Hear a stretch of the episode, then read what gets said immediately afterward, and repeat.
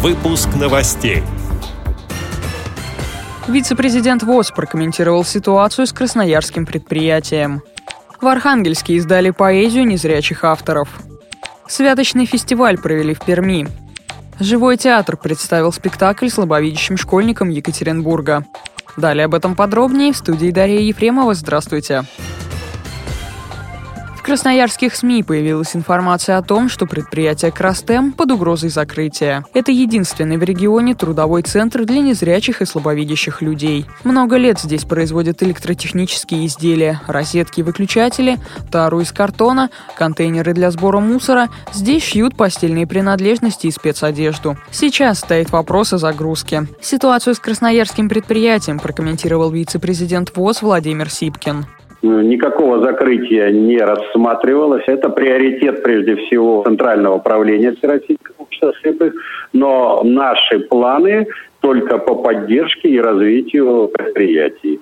То, что прошло в средствах массовой информации Красноярского края, я могу сказать, это вопрос, прежде всего, загрузки предприятия работой, то есть э, предоставления государственного заказа и муниципального заказа и увеличение рабочих мест для инвалидов, прежде всего по зрению. Угрозы закрытия предприятия нет, налоговых долгов и выплат э, фонды тоже нет. Предприятие устойчиво в рынке, да, есть проблема с заказами, но реально на сегодняшний день эти вопросы, я думаю, на уровне города и края подняты очень остро, и руководство услышало, и я думаю, что эти вопросы будут э, решены и будет оказана соответствующая помощь нашему предприятию «Крастем».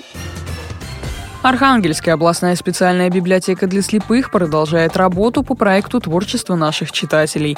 Из печати вышло 17 сборников стихотворений незрячих авторов. В перспективе издания прозы. В прошлом году по благословению митрополита Архангельского и Холмогорского Даниила при поддержке регионального министерства культуры был издан православный молитвослов шрифтом Брайля. Появление этой книги стало одним из самых ярких событий для читателей библиотеки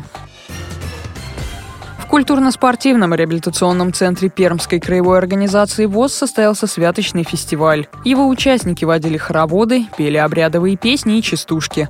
В исполнении академического хора «Гармония» прозвучала святочная песня. Артисты народного хора «Уральские узоры» спели колядки, представители города Нытва показали мини-спектакль с колядками, частушками и гаданиями. Благодарим за предоставленную информацию общественного корреспондента радио ВОЗ Владимира Ухова.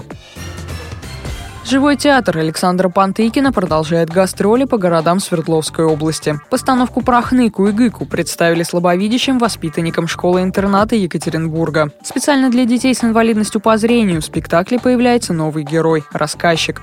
Он подробно описывает действия и одежду персонажей. Раскрывается и смысл имен героев. Если Хныка всегда плачет, то Гыка, наоборот, смеется. Главная идея произведения заключается в том, чтобы научить детей смотреть на мир с оптимизмом, передает Свердловская областная областное телевидение. Адаптированный спектакль был создан силами передвижного камерного театра Александра Пантыкина. В постановках используется только живая музыка. К тому же труппа не нуждается в сцене. Актеры превращают в зрительный зал любое помещение. С этими и другими новостями вы можете познакомиться на сайте Радио ВОЗ. Мы будем рады рассказать о событиях в вашем регионе. Пишите нам по адресу новости собака ру. Всего доброго и до встречи.